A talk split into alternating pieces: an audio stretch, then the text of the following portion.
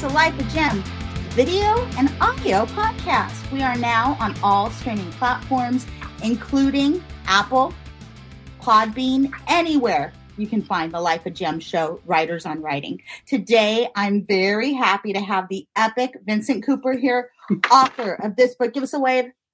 I didn't meet you. Um, Infidelis. Is that how you say it? Yes, ma'am. Infidelis. Ah, this beautiful book of poetry that is a little bit memoir too, and we'll talk about that. And it's by Mouthfeel Press. It was just released recently. Go pick it up. It's only $16. What a deal. And so I'm going to read Vincent's bio and then we're going to get into the meat of the interview. And just for posterity's sake, today is the 27th of January. January, right? And this will release next week on Apple Podcast. So let me read this beautiful biography. Vincent Cooper is the author of Where the Reckless Ones Come to Die, Aztlan, Libre Press, 2014, Zarzamora, which is beautiful, Poetry of Survival by Jade Publishing, 2019, and his latest, Infidelis, Mouthfeel Press, just released fall of 2023. His poems can be found widely, River's Edge Journal, Somos, es, Somos en Escrito, Dryland Lit, and he's co-editor of the Good Cop, Bad Cop anthology, Flower Song Press 2021. He is a member of the Macondo Writers uh, Workshop. That's where we met, as is his wife, who's wonderful as well. He's a former United States Marine currently living in the south side of San Antonio, Texas. Welcome. Thank so, you so much. Thank you for having me. I so I I read all the books that I have on at least twice. I read this three times. And um I want you to start uh, with a reading from this. Do you mind? Oh, of course. I'm ready. Okay. I'm going to put the spotlight on you. I'm here in the background, but take it away. Thank you so much. I'm going to start here with a chapter uh, called Good Night Vietnam, uh, which is dedicated to my Uncle Rich, who is a Marine uh, in Vietnam from the west side of San Antonio, and for all the Chicano veterans who served in Vietnam. West Side Ditty. Go defend our country, son. Make Uncle Sam proud. Don't worry about a high school diploma. You've got the Viet Cong to think about. You'll be physically fit, cock strong in your dress blues. All these West Side girls are gonna wanna fuck you. You'll have medals pinned on your chest, a career as a cook or custodian, benefits with a steady paycheck, a cheap little house with an iron fence. Come on, be a real man with a rifle in your hands and tell them all later on about the young heroes of war, jungle sounds, Khe Sanh, and how things were in Nam. My tia met you while you were in ROTC, then again at a West Side baile. Talk to me played as you danced true Chicano love, and a picture, maybe, of a teenage you and her, a mutual friend, and the devil from El Camaroncito. Off to Vietnam, which was not Chicano. It was not ancestral to fight and kill people for political power, but he was from San Anto, El Hueso, hungry for action, military city, heavily recruited gente to go eat the bullets, ingesting toxic orange and welcoming the fog of jungles while rounds were constantly fired, as fellow Marines spoke about home, where coping with war was Chicano. The Chicano hero. Hey Jude plays on a radio in Vietnam when you are told you're going home. The process? Pack your uniforms and gear in the green sea bag neatly. Black and white pictures of Marines, cigarettes in mouth, shirtless and smiling, and a passport stamped Okinawa, Japan. The cold Pacific gently embraces crimson mountains to Los Angeles International, then a shuttle down to San Diego Airport to San Antonio and no one to greet you. You kiss the ground when you land and call a cab. Hippies of the 60s protesting the war keep baby killer in their mouths tight like the clothes in your sea bag, and you strut on through. The cab driver is one of the few to say thank you for your service. You don't remember his name. At home, on the west side of San Antonio, no welcome party. Just dad watching TV. No friends on the front lawn waiting with a beer. Nothing. Infidelis. Full Metal Jacket is your favorite movie about Marine Corps boot camp. The accuracy of the gunny and Gomer Pyle's rifle in mouth. Guys at Pendleton jump the Constantine wired fence at night and run across the 5 freeway and get hit by cars driving 80 miles per hour. Others fall down hills to their deaths so that they won't have to become a Marine or go to war. Lots of suicide attempts, mijo. Thank you for your service is what he wants to hear from Chicanos, blacks, whites, Asians, children, and adults. And when he dies, Theo wants to be planted face down so the whole world can kiss his ass. Good night, Vietnam. I am a father of six. I remain father hungry, collecting fathers as I go. They are dying. The men you served with hold Trump MAGA hats in the air, spouting hate and violence. To them I say, Good night, Vietnam. There are no Marines in Aztlan. Julian Lennon could never be like his father. He did everything wrong, but wrote catchy pop songs to deal with Vietnam. Veterano wearing a red and gold cover that reads 1967 to 1969 Reconnaissance, USMC, raising a devil dog flag in the front yard next to an American flag. Everyone driving by knows who you are, a veterano for this country that is not yours, a dream you're not in. You're not going to make it, Theo said. He was the only consistent father figure I had who knew I wouldn't survive. Theo went to Nam. A recruiter snatched him up, like all recruiters in San Anto do. They round up the gente to fight the wars of Euro juniors, to die for their red, white, and blue on stolen indigenous land. Theo came back to America, a cook for the VA, shit on a shingle. It was the best meal I ever had. Thank you. I'm a little choked up. Yeah. Um, I represent. I used to represent a lot of veterans in Veterans Court. I, I've never heard these stories from anyone, and the way that you intersect your story and your uncle's story and the anti-American dream. I mean, it's like a nightmare, right? It's the American nightmare. Right. Um, how you're treated when you go to boot camp, your uncle going to Vietnam, him warning you. I mean, let's start with the title though, right? Yeah. Um, it's clearly a very important part of this book. Um, and you even go so far almost as a prologue to tell Right. the origin story. So talk about the title and um, while you're talking about the title, if you could also talk about um, how this book came to be. Like, did you always have it in your mind that you were going to write it? Um, it must have been a really hard story to tell. And when I hear you read it, it sounds like a song. And we're going to talk about the music part of it later. Yeah. But you're such a good performer and you're so powerful. It, they really read very musically in a way, too, every piece in this book. Thank you. Thank you for all that. And yes, thank you. Somebody said it. Um, so with uh, Infidelis, so it, it started before the Marine Corps boot camp because I grew up with a Marine father figure in, in the house. Or, you know, my mom and I, we went from apartment to apartment and, you know, my aunt and uncle would let us stay with them in a one Mm. bedroom, you know, in, in Alhambra, California.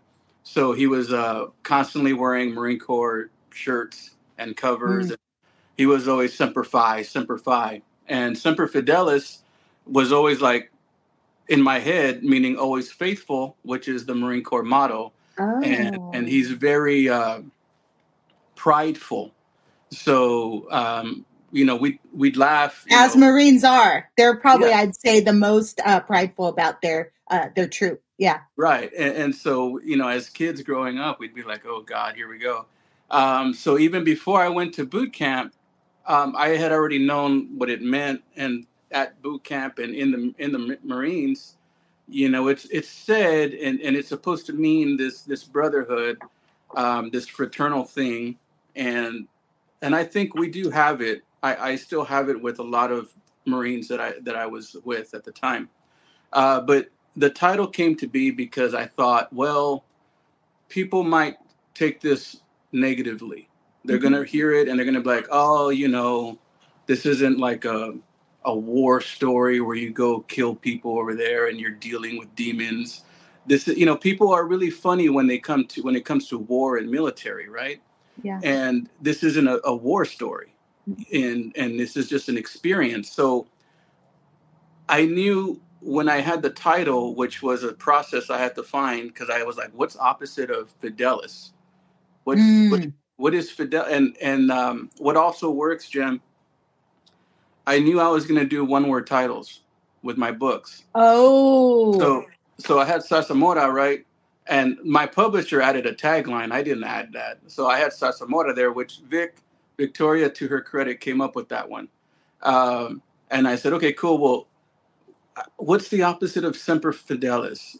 How do you how do you do the opposite? And I looked it up, and by sheer luck, infidel and infidelis was a Latin word.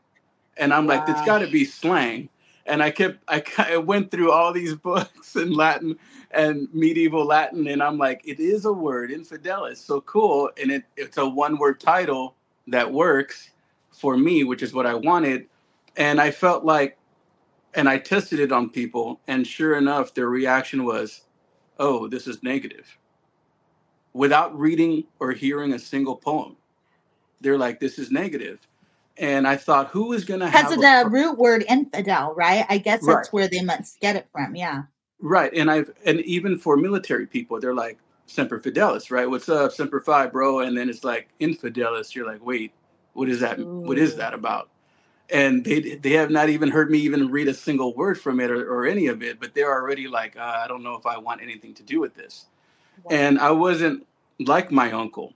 Whenever I saw my uncle, he was like Marine, Marine. You know, we he wanted to hug it out because his sons didn't join. I did, and Wow. and and he always felt like that was a connection. And I just I was going through so much of it at the time that I I, I couldn't have that vibe with him, and I also didn't go to war either. So it's like, um, it just didn't connect. Anyway, so Infidelis works uh, for the title for me. I felt that the people uh, were going to judge it, and just on the title alone, and it was going to spark a reaction, and it has, you know, for the most part. And the people that wouldn't like it are diehard patriot people who Right. don't want anything said negatively about military. And it's really weird how they pick and choose that battle because when you read um, like these films like Full Metal Jacket or, or Apocalypse Now is Heart of Darkness, these are like Heart of you have a marine uh, an, an army guy who be, who betrays the army to go do his own thing.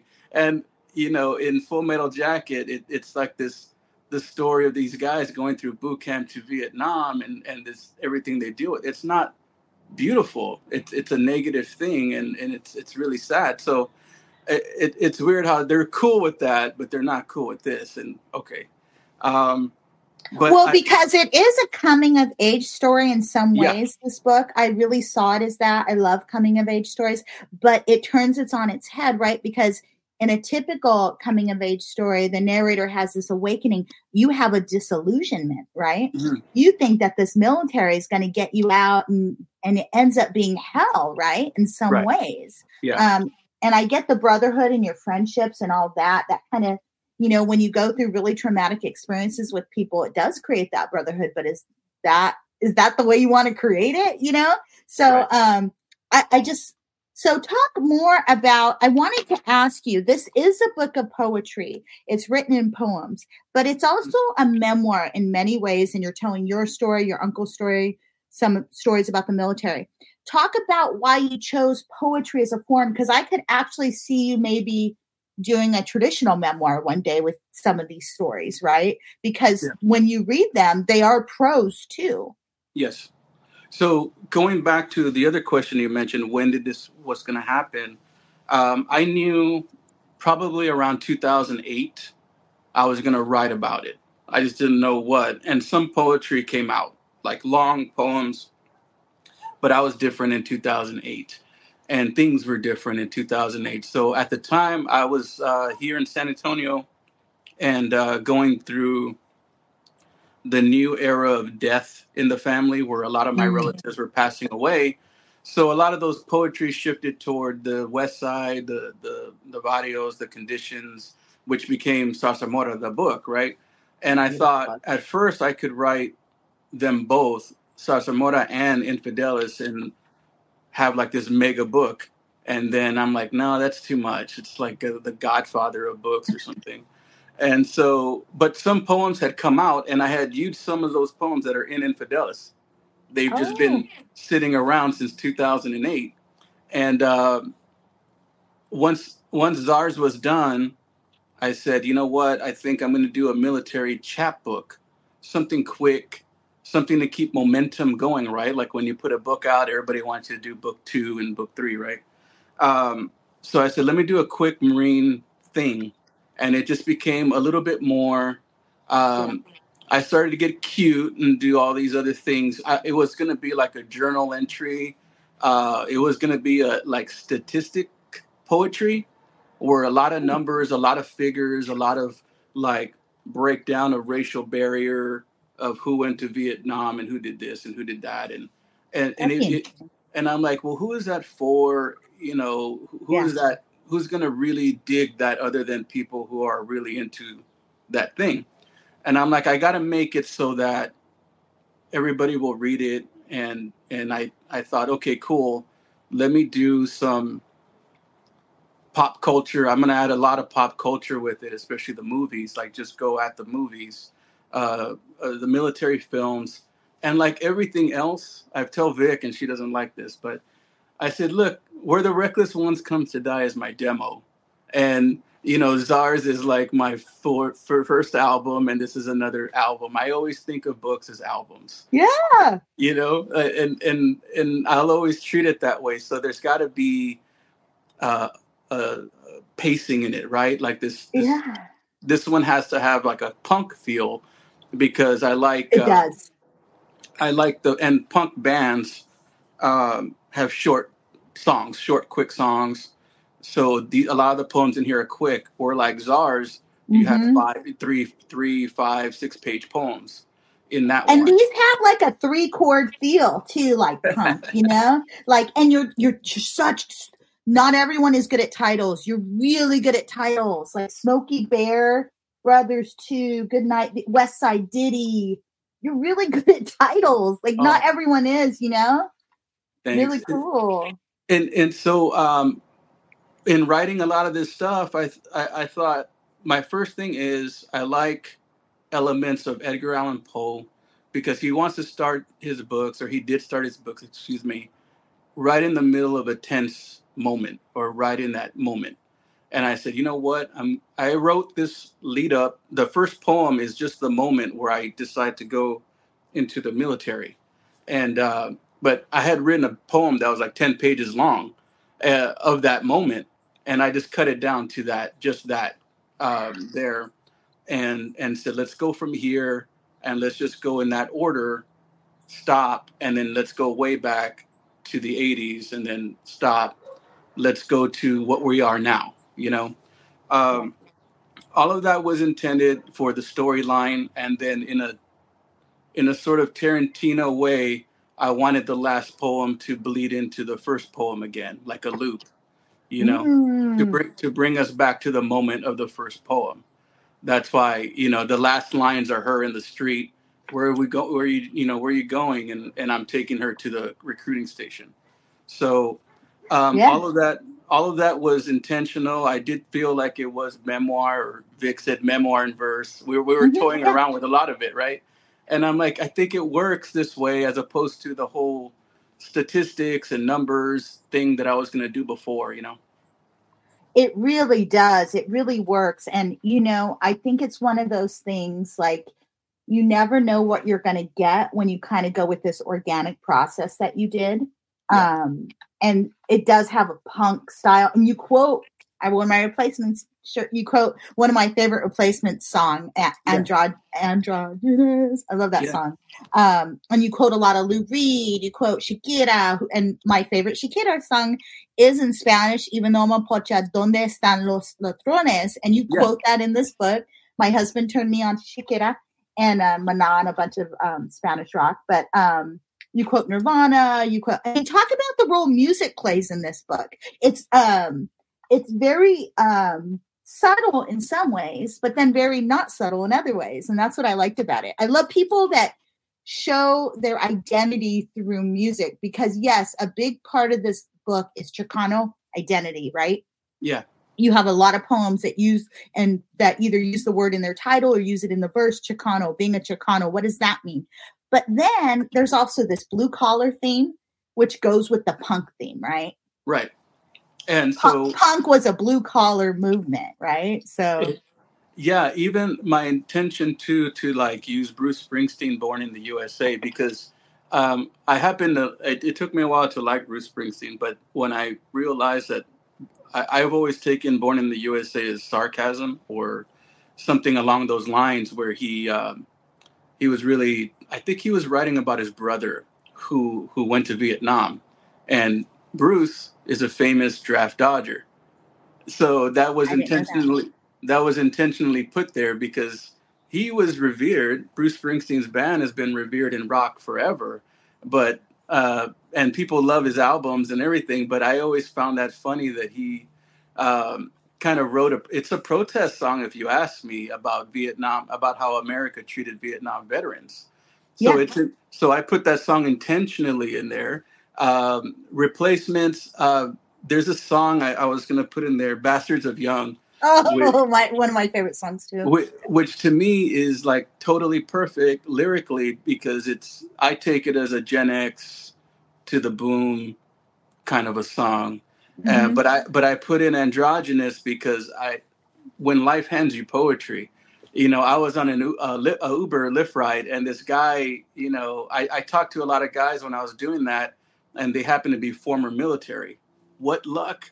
And I'm like I'm writing this book about about my time in the Marines, and it just always led to conversations, weird conversations. Um, and that guy particularly was an army guy who was just venting about how he hated trans people, and I was like, "Holy shit!" Like, like I didn't mean to, uh, but I'm like, just okay, go on. I guess I can't get out of the car. We're on the freeway, but.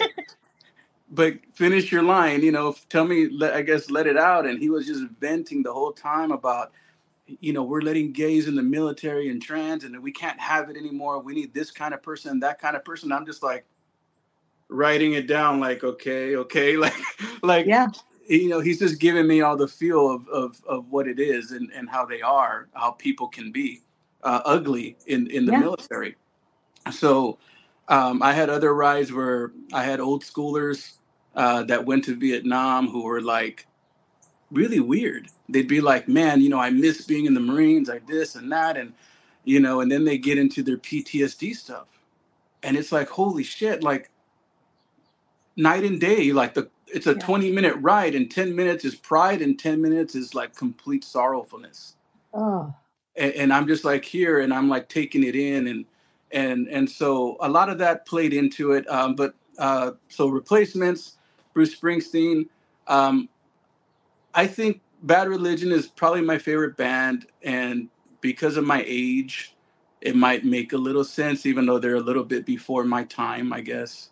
But I've always stuck with Bad Religion more and Social D uh, as newer punk, newer. I I don't know not now. They were all old, but um, yeah, they're an old band now. right now we're the old professor bands. But uh, I, I always liked them their lyrics, and and I wanted to start off I knew I was going to start off with their lyrics to "We're, we're only going to die from our own arrogance" because I always felt that um, that's a that was a message to, in my case here, the military, and Yeah. I ended the book with "You don't belong," which to me is me saying the Marines telling me I don't belong. Yeah. And so I bookended it that way. Um, the Shakira thing was also pretty because I, I'm glad you brought it up because I did have a good friend of mine. We don't talk anymore because he went Trumpy, but he's a he was a young, beautiful guy from Laredo, and um, he's uh, I think he's a border patrol agent because that's kind of like a pipeline with um, military. You go into the military, possibly go to deploy, come back, and you become a cop or a border patrol agent. It just yeah. it, it's kind of weird. And but before all that, he was just a sweet little boy, younger than me, and and he would we would talk together, and he was a huge Shakira fan. So he was in the barracks all the time, you know, shining his boots and, and ironing his uh his uniform. And this is way before she crossed over, right? This is like when Well, she was right like, around there, right yeah, kind of like that, a right yeah, before- like a she was kind of like a punky kind Yeah. of like, and she's really into hard rock. The thing about Shakira, yeah. she's a huge fan of like all the hard rock bands from America. It's weird, yeah. and, and this was his private thing. So whenever I came into the barracks, and I'm like, oh God, here we go, Shakira. And he was such a, you know, into it. And then we would have these moments where we're just sitting there, you know, sitting next to each other, spit shining, you know, our boots, and and Shakira blasting in in the background and just talking about how we miss Texas. And uh, Mhm. And I thought that was a beautiful moment because people want to hear, oh, you know, I have my M16 and I'm shooting things and I'm doing this and I'm doing something really tough and marine like or whatever. But that was a be- those were beautiful moments, you know, with with Yeah. other guys that we have that people probably wouldn't talk about. And and uh, we saw Shakira together. We went, he he bought two tickets to the San Diego Stadium there. That whatever that is and he's like, "You got to go with me." And I shit you not, it was such a good show. It was Oh really yeah, good. I've seen her live. She did a lot of hard rock. She did a lot of like ACDC. yeah, I wasn't expecting that, and she No. really is into that hard rock. Um, the reason I find it so interesting the way you define yourself with music is I've always kind of been between cultures, being half white, not speaking Spanish, um, being raised kind of all around Latinos. I mean, Ontario growing up was all Latino, but um, but always feeling kind of other because I didn't fit in, and then the music I liked kind of didn't fit in with the narrative. But then last night I saw this band, Twin Tribes, and Mm. they're from um, the border town in Texas, and um, I think they're from Brownsville or somewhere like that. And uh, they're goth dudes, and they're in their like 30s, and they sound like Bauhaus, and they dress like vampires. And I'm like, maybe I'm not such a weirdo after all. I was just a little ahead of my time, maybe. But um, how do you feel about that concept? Because you do a really nice job of bridging the cultures with with the way you use music, but how does that role of Chicano culture play with this music, right? Because this music, aside from Shakira, we're talking about like pretty much like punk bands, right? Or like hard rock, Iggy Pop and Lou Reed. I don't think you quote Iggy, but you quote Lou Reed, you quote the Velvet Underground, you quote Nirvana, you quote the Beatles. Um, the poem you read, you reference Hey Jude, Yeah. um, which is my mom's favorite, only Beatles song she likes because her name's Judy. So talk about music and that role of like you're kind of subverting what it means to be Chicano as well, right? You're telling this other side that we we're not a monolith, right? right. No, totally. And I think that we are really omitted from from a lot of these things when when people think like Robert Smith or, or, or even Morrissey, their first thought aren't Chicano people or Chicano fans, but the truth is that they're the brunt of their fans are Chicano, you know? And and I don't know who does that sort of erasure or or what. Maybe it's media who's always put Darby Crash in front of um, you know a bunch of a bunch of you know white teenagers when you really had a lot of Chicanos in the group. You know, you really did, and those Mhm. who were there Um, I was again too young, but um, those who were really there, all you, I have them on Facebook. They're all friends. Like, oh, I was there with, you know, Alice Bag. I was there with so and so, and it was a lot of us. It was at backyard parties or whatever, you know, shows. And and I'm like, all I'm hearing is Chicanos talking about being there and that they were always there. But on photos, you may not see it, or footage, you may not. And so to me, it always was. I, I always thought that we were always a part of these things. And and I grew up with cool guys in the 80s who who were doing LA things and it was just normal to be in involved in that and punk was like like regular punk and doo-wop you know we Yeah. always heard that in in in in, in the house and it was normal so i've never i didn't know that it was something like oh that's not chicano you know i, I never saw it that way i thought it was totally chicano and for me chicanos are the perfect blend. Chicanas, they, they blend everything. They're like chameleon people. Whereas I think in some other cultures, they're just that. You know, they're just, you know, like a Russian is just going to be Russian. Uh, you know, somebody from somewhere else. So to get like a Russian in Mexico is, it doesn't, there's something different. But somehow Chicanos can do that too. Or like, uh, there's this whole Asian cholo thing going on too, which I think is perfect. Um, you know, I don't know. I I think we blend with everything. We we can love everything. We we have our Chicano goth. We have Chicano metalheads. I mean, I'm a hmm huge metal fan, metal fan, and um, you know, people might be surprised, but I'm like, why are you surprised? I mean, I Yeah. I mean, I I I've been to so many metal shows and and done all this, and uh, it just it, it it was never out of the norm for me until somebody had to tell me later that you know you should be listening to like Mana and you know some grito music and norteños and all that, and I'm like, what? I'm like, that's cool too, but you know, uh, this is what I listen to. I, I I grew up with people that love punk and and punk bands, and that's that's what it is. Yeah, and um, Ricky Rodriguez, who's a professor at UC Riverside, just wrote a book called "A Kiss Across the Ocean" about the intersection of Latin culture and uh, post-punk uh, dark wave, and he talks a lot about the image of the chola and the image of Chicanos and how it kind of blends with um, punk, right? Mhm. Bandanas, thick eyeliner, right? Siouxsie Sioux, like her Right. eyeliner, right? Where'd she get that from, right? Mhm. It's it's No. it's interesting, um, kind of co-opting, but also like Alice Bag. I didn't know about Alice Bag till I was forty years old. Mhm. I Yeah. had no idea about her. I knew X is one of my favorite bands, and she played with X, and I had no idea who Alice Bag was until she we did a punk rock festival at UC Riverside, and she was the keynote. And I read her memoir, Yeah. and it was oh my gosh, this woman was like at the forefront of East LA, Chicano, Boyle Heights punk culture, right? And Yeah. everyone talks about the British, and everyone talks about the New York scene there's I think the LA scene has kind of been, you know, minimized in the punk movement, but that's where all the Chicanos were. That's why it was minimized, right? I think so Um, too. Yeah. yeah. Yeah. And And- you lived in Alhambra, which is basically like what, 15 minutes from Boyle Heights from the Yeah. start of the LA punk scene, kind of. Yeah. Yeah. So so yeah, I mean uh, exactly, and everybody that we were with was going to the.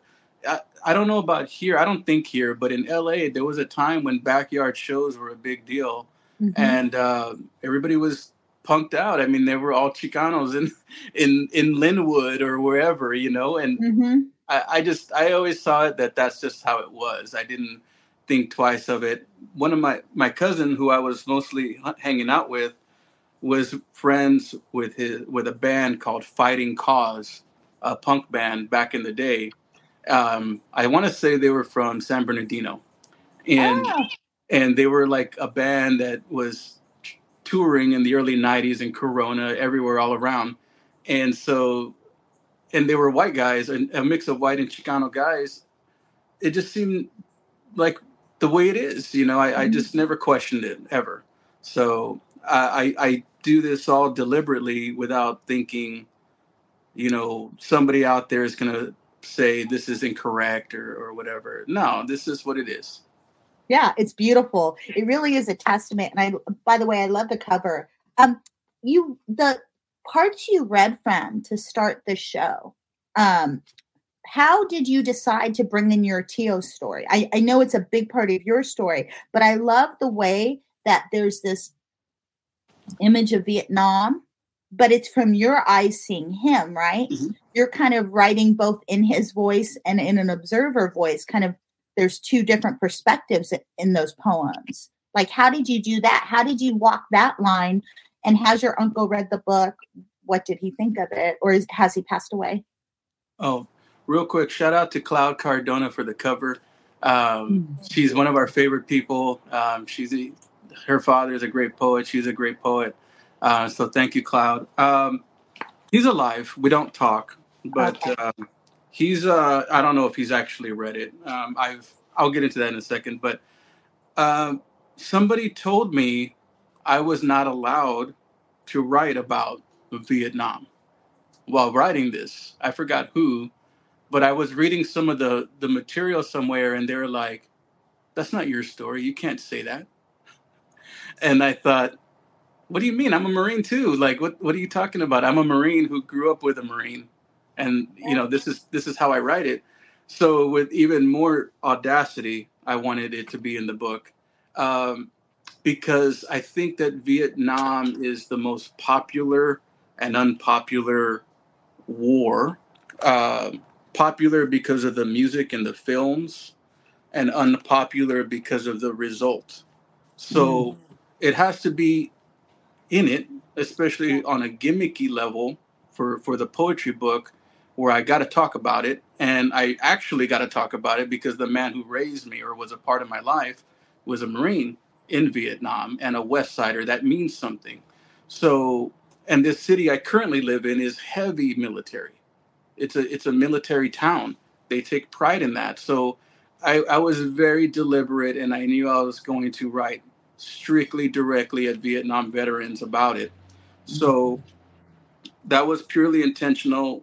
The when we talked, he he he divorced my my aunt a long time ago like decades ago. This was, you know, he was he was my uncle by marriage. So so when they divorced, he changed into somebody else as people do and he was now in that relationship with other people and, and another life. So seeing him became very rare. And then when we talk on the phone, he was like a different guy. And it, I started to tell myself, you know, I think it's over. I think it's time to just kind of move move forward instead of lapdogging him and you know thinking that we're really father and son. We're we're just former uncle, former nephew. Now. It's like that line in your poem about hungry for fathers. Yeah, and and and so, you know, I I I called him and I told him, hey, tell me again what it was like when you left that moment, and that's why you get that whole chapter. I wrote it based off of that thirty minute conversation. And um, and afterward he goes he was crying because he remembered something. And then he goes so what you're gonna write this book and just talk shit about me through your whole book? Like you hate me? And and we we laughed about it and i'm like no i'm not gonna talk shit about you. It's just you know i i i, I want to put this in the book and uh, i think that was the last time we talked because you know, something happened where he was going to come here and then he didn't, or he did and I was in a mood and it wasn't going to happen. And then one year became four years, and then four years became like, I don't even know. And we just, we just kind of moved on. And, and he's tried to call me like right around my birthday, but um, I just feel a little bit differently towards family right now. And, and so we haven't talked. So I don't know if he's read it. And if he has, he hasn't said anything about it yet. Well, sure it's a it's a loving portrait. Um, I think the way that you portray him mm-hmm. is very loving. It's um very poignant. Like I felt it. Um, he was the only consistent father figure I had when I knew I wouldn't survive. You're not going to make it. Tio said that's the beginning of that poem, page 37. And that line, shit on a shingle, the best meal I ever had. I mean, you make him both um, a symbol of something, but also a person, right? I hear his voice in this. Mm-hmm. Oh yeah, I mean he was a character, and I think I'll always forever have that image of him, you know, in the backyard with the grill and wearing a Marine Corps cover, and his face kind of shaded and smiling, and, and being this this guy who wore thigh high shorts in the '80s and a little league baseball coach, and you know, come on, you know, chatter chatter, Vinny, you know, and, and come on, you know, connect with baseball and. Uh, you know, we, we, we had these loving moments as, as, you know, when the 80s were there, when I didn't know what was going on behind the scenes. You know, I didn't know he was a raging alcoholic. I didn't know that he was not wanting to be with my aunt. You know, I didn't know a lot of these things that were going on back then. I just knew this this smiling man, you know, who was yeah. a motivated Marine. Yeah. Um, one of my favorite poems in the book, um, I think because it talks a lot about my experience that I had representing veterans and how the criminal system, the carceral system, really didn't give them any credit for being in the military. Mm-hmm. It wanted to treat them sometimes worse than your average person. And then we got Veterans Court, but there was still a lot of judgment I felt by the court system. Some of my cl- some of my clients, former military had done multiple, multiple tours. I had one guy who did five tours. Yeah. And he could not acclimate to normal life. He was a raging alcoholic. Mm-hmm. He ended up going to prison because he couldn't finish the program because he he couldn't survive outside of the military structure. He just couldn't. Right. And I still get choked up when I think about him because he had served our country so many times in times of war. Five tours. I mean, basically broke himself, right, to serve our country, and our country never served him back. And you have this beautiful, politically astute poem called The Gimmick. Yes. Do you mind reading that really quick, just so people can understand what I'm talking about? It's on page 50 and 51. Yeah. You said 51? Yeah. Okay. And I'll, I'll stay here so we can talk about it right after. So I wrote this real quick. I wrote this, and it's published in Huizache, um, I, I don't. I mean, some people are like very when it comes to Chicanos, they want they want somebody who kind of pounds their fists on the table and we are and this is it and we're you know we're gente united and and la raza and all this sort of kind of vibe, right? Like they have a beret and Che Guevara kind of thing. And I've never really seen myself that way, and I don't think anybody does either. So this is kind of one of those that's for you for those people who like that sort of thing. Um, the gimmick. Our country won't go on forever. Uh, if we stay as soft as we are now, there won't be any America because some foreign soldiery will invade us, take our women, and breed a hardier race. Lieutenant General Louis B. Chesty Puller, USMC. That's a real quote from a real person. Chicano brothers and sisters, I want you to take back what is ours. This land is your land. This land is Aztlan. Daddy wears Marine Corps gear, red and gold pride, do or die. He wants you to be a man. Get a GI Bill. Make your time worth it. Get all the benefits. Try not to get married. Don't have kids. Just live it up look sharp, uniform starched, sharp creases, stiff walk, clack the heels from your spit shine Cadillacs. The Marines tell you we're all green for equality. We fight for honor. We die for freedom.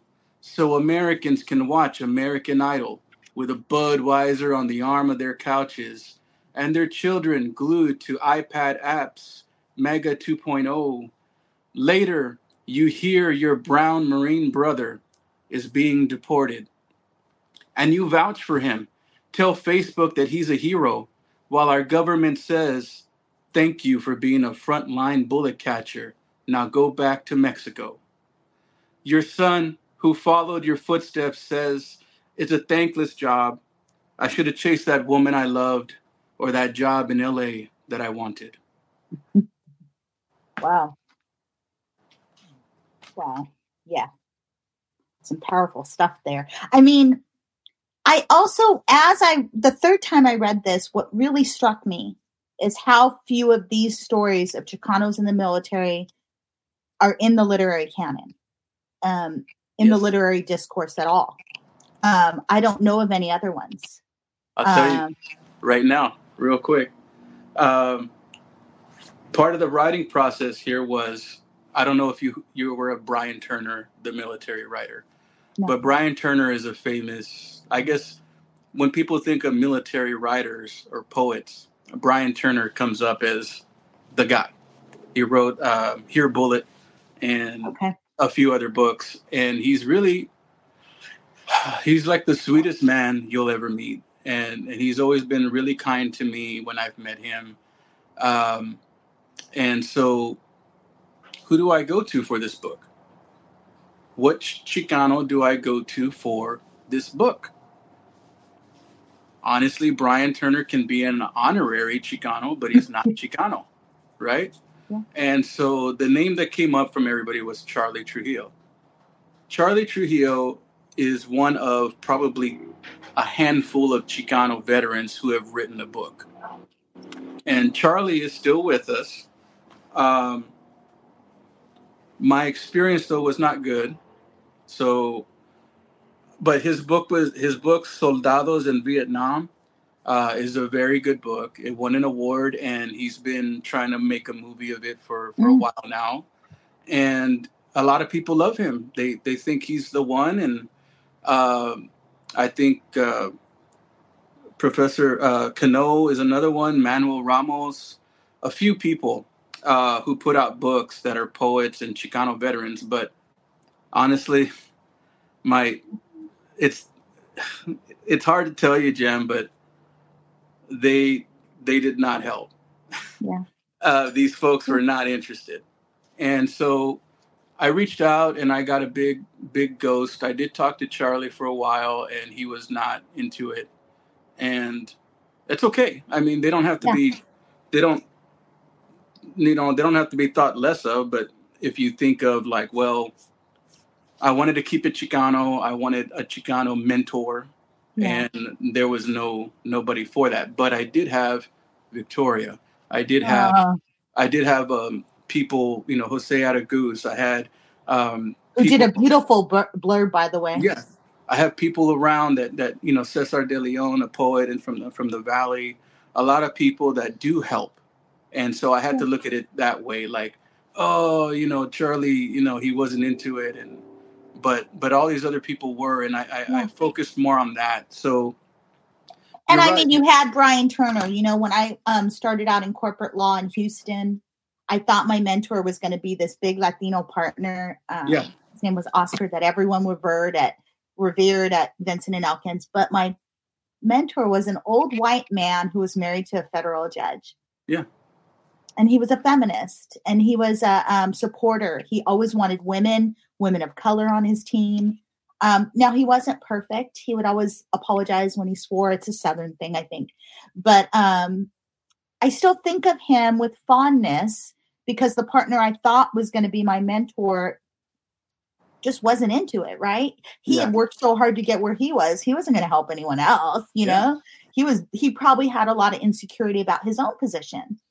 And so I think it is hard sometimes when we're looking for that exact match of what we think we need, but you got all these other people that loved and supported you. Talk about the path to publication. How did that work? Did you submit it to different presses? Um, we have a lot of writers that listen in, and I really like writers to talk about it because it's not magic. You know, I remember when I did Bona the first time, someone said, Oh, it'll just happen. Well, no, it doesn't just happen. You have to put yourself in places and with people and build. I, I hate the term platform, but build your community so that you have the opportunity to be seen and heard. Talk yeah. about how um, the, this book, uh, when, and I love Mouthfeel Press. They're mm-hmm. one of my favorite presses right now. Talk about the path to publication.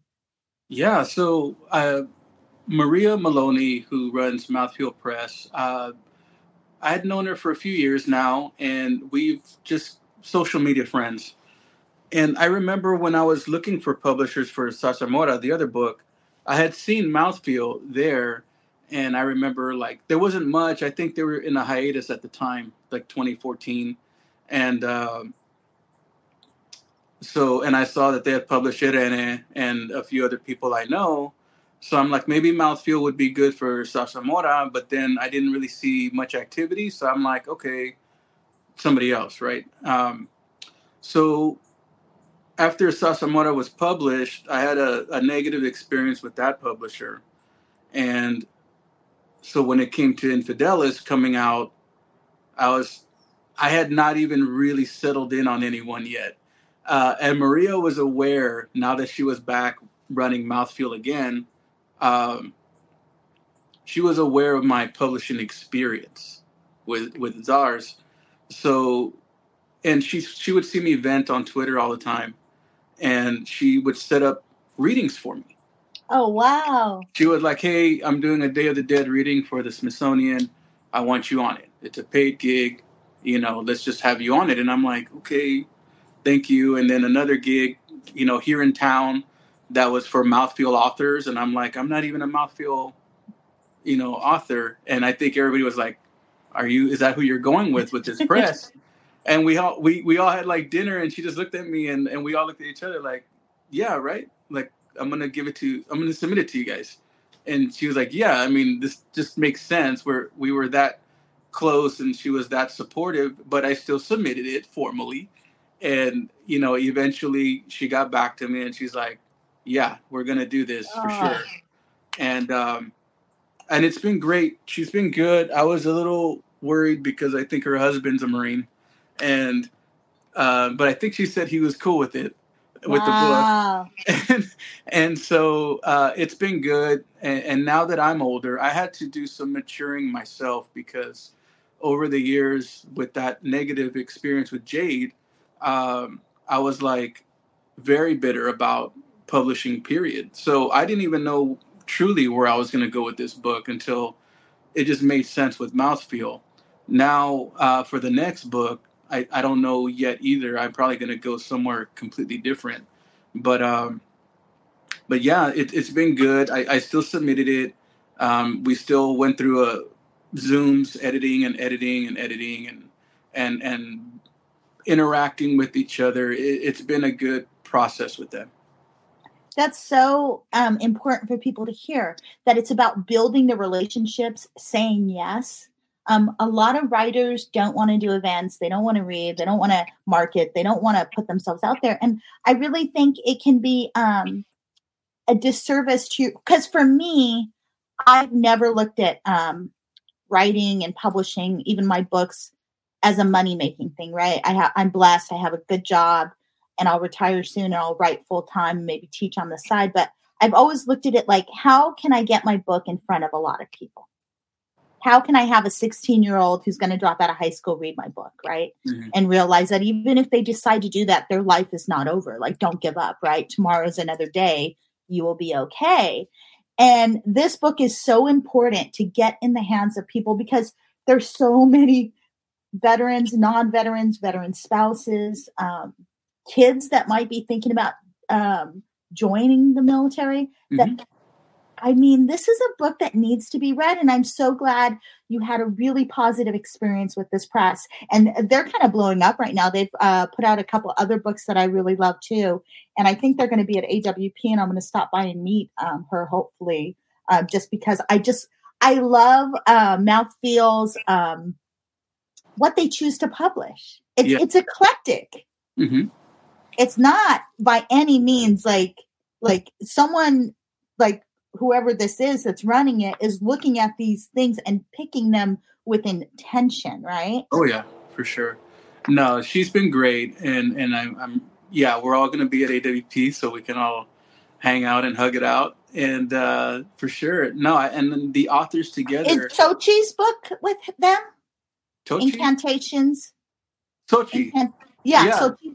Yeah, oh yeah, Xochi, Xochi's great. Xochi's oh yeah like our, our sister from from the San Gabriel Valley. Uh, she's great. She'll be there too, so she'll be there. Um, but yeah, no, uh, Maria's been great with it. Very supportive. I mean, I'm I really am in debt because she she did a lot for me where a lot of people were not, you know, especially the the previous publisher. So it works. It's a beautiful thing when it works, and and yeah, I mean, looking forward to to us all hanging out. Yeah, yeah. And you know, it it almost sounds like it's been a healing experience for you because I know how hard that other um what happened with the other how hard that must have been and heartbreaking, right? Um hmm and every writer has a horror story. I had a professor whose memoir, um, Richard Goodman, is beautiful. It's about being um growing up in the 70s in New York in like the punk scene. Like he's not a punker, but he grew up in that era and it's out of print. The publisher went under. He can't get the rights back. And this is a professor at University of New Orleans. And I was telling him, I would just republish it. Who's going to sue you? Like, I think sometimes for me, what's the most important thing that I tell all writers is hold on to your rights as much as you can. Yeah. Um, the very first story I ever published, I gave away all my rights to it. And I'm a lawyer for Pete's sake, and I didn't read the contract, you know? Yeah. And they sold it and sold it to Lifetime and just told my infertility story all over the world. And I Mm. sold it for $50 Wow. and I cut down their uh, release because they actually tried to keep it in per- perpetuity in any subject matter related to infertility.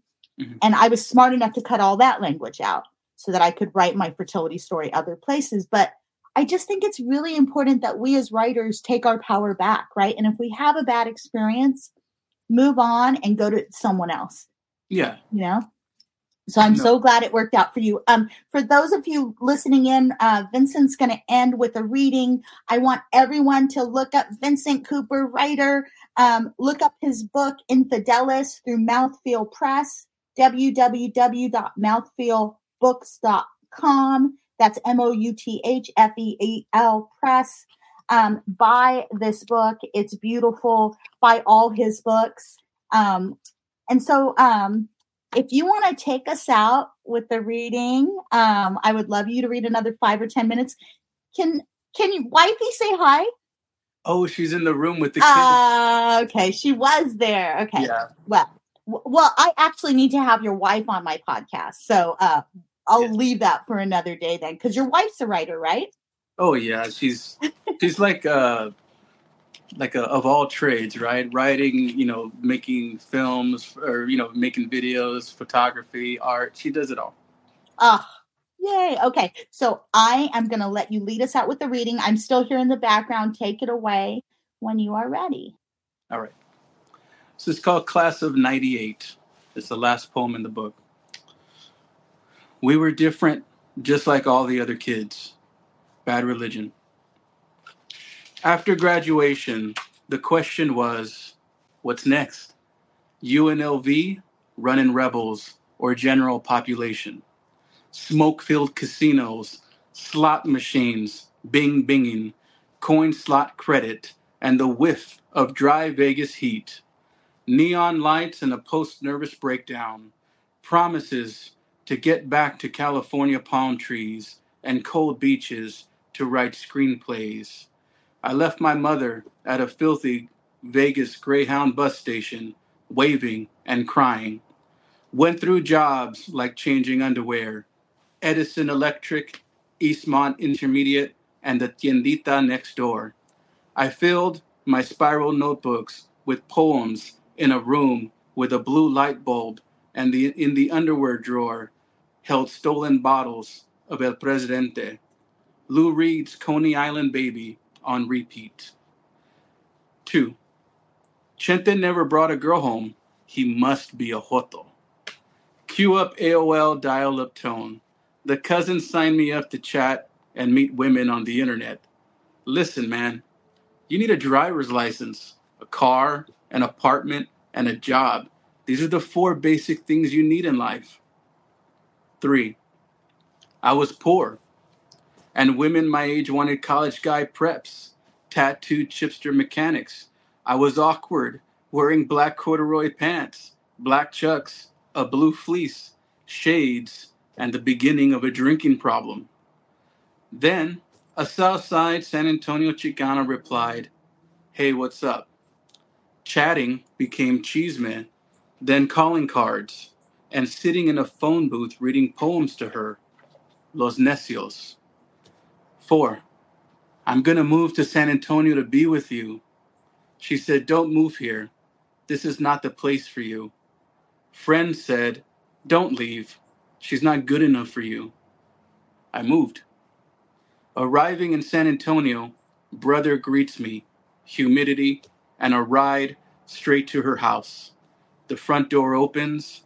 Walking in, I see her sister laid out on the couch watching MTV. She's standing in the middle of the living room. Why are you here? I told you not to. All the conversations of love were gone. I can't believe you moved here. There's nothing for you here. A relationship of nothing, soundtracked by freestyle music, drawn eyebrows and lip liner, living for Sunday night, cruising down Military Drive, my spiky blonde hair tips, working as a pool boy, neck covered in hickeys. A year later, ready to call it quits, just never enough money, hard luck stories, couldn't buy a house or get established, didn't sell drugs, just your 40 regular regular 40 hour work week. Her father worked in car upholstery. He offered me to work with him as a gopher to learn the family business, but I stayed in the room or wrote poetry on buses of the west side and the south side of San Antonio. I worked minimum wage. My dad wants you out of here, she said. Me too. Bridges were burning, fake apologies, money not saved, no stability. A lost post high school teen of the 90s. I grabbed the keys, got in the car. She stood in the street. Where are you going? Come on, get in. Oh, I love that poem. I, I had actually marked this is my favorite passage a lost post high school teen of the 90s, right?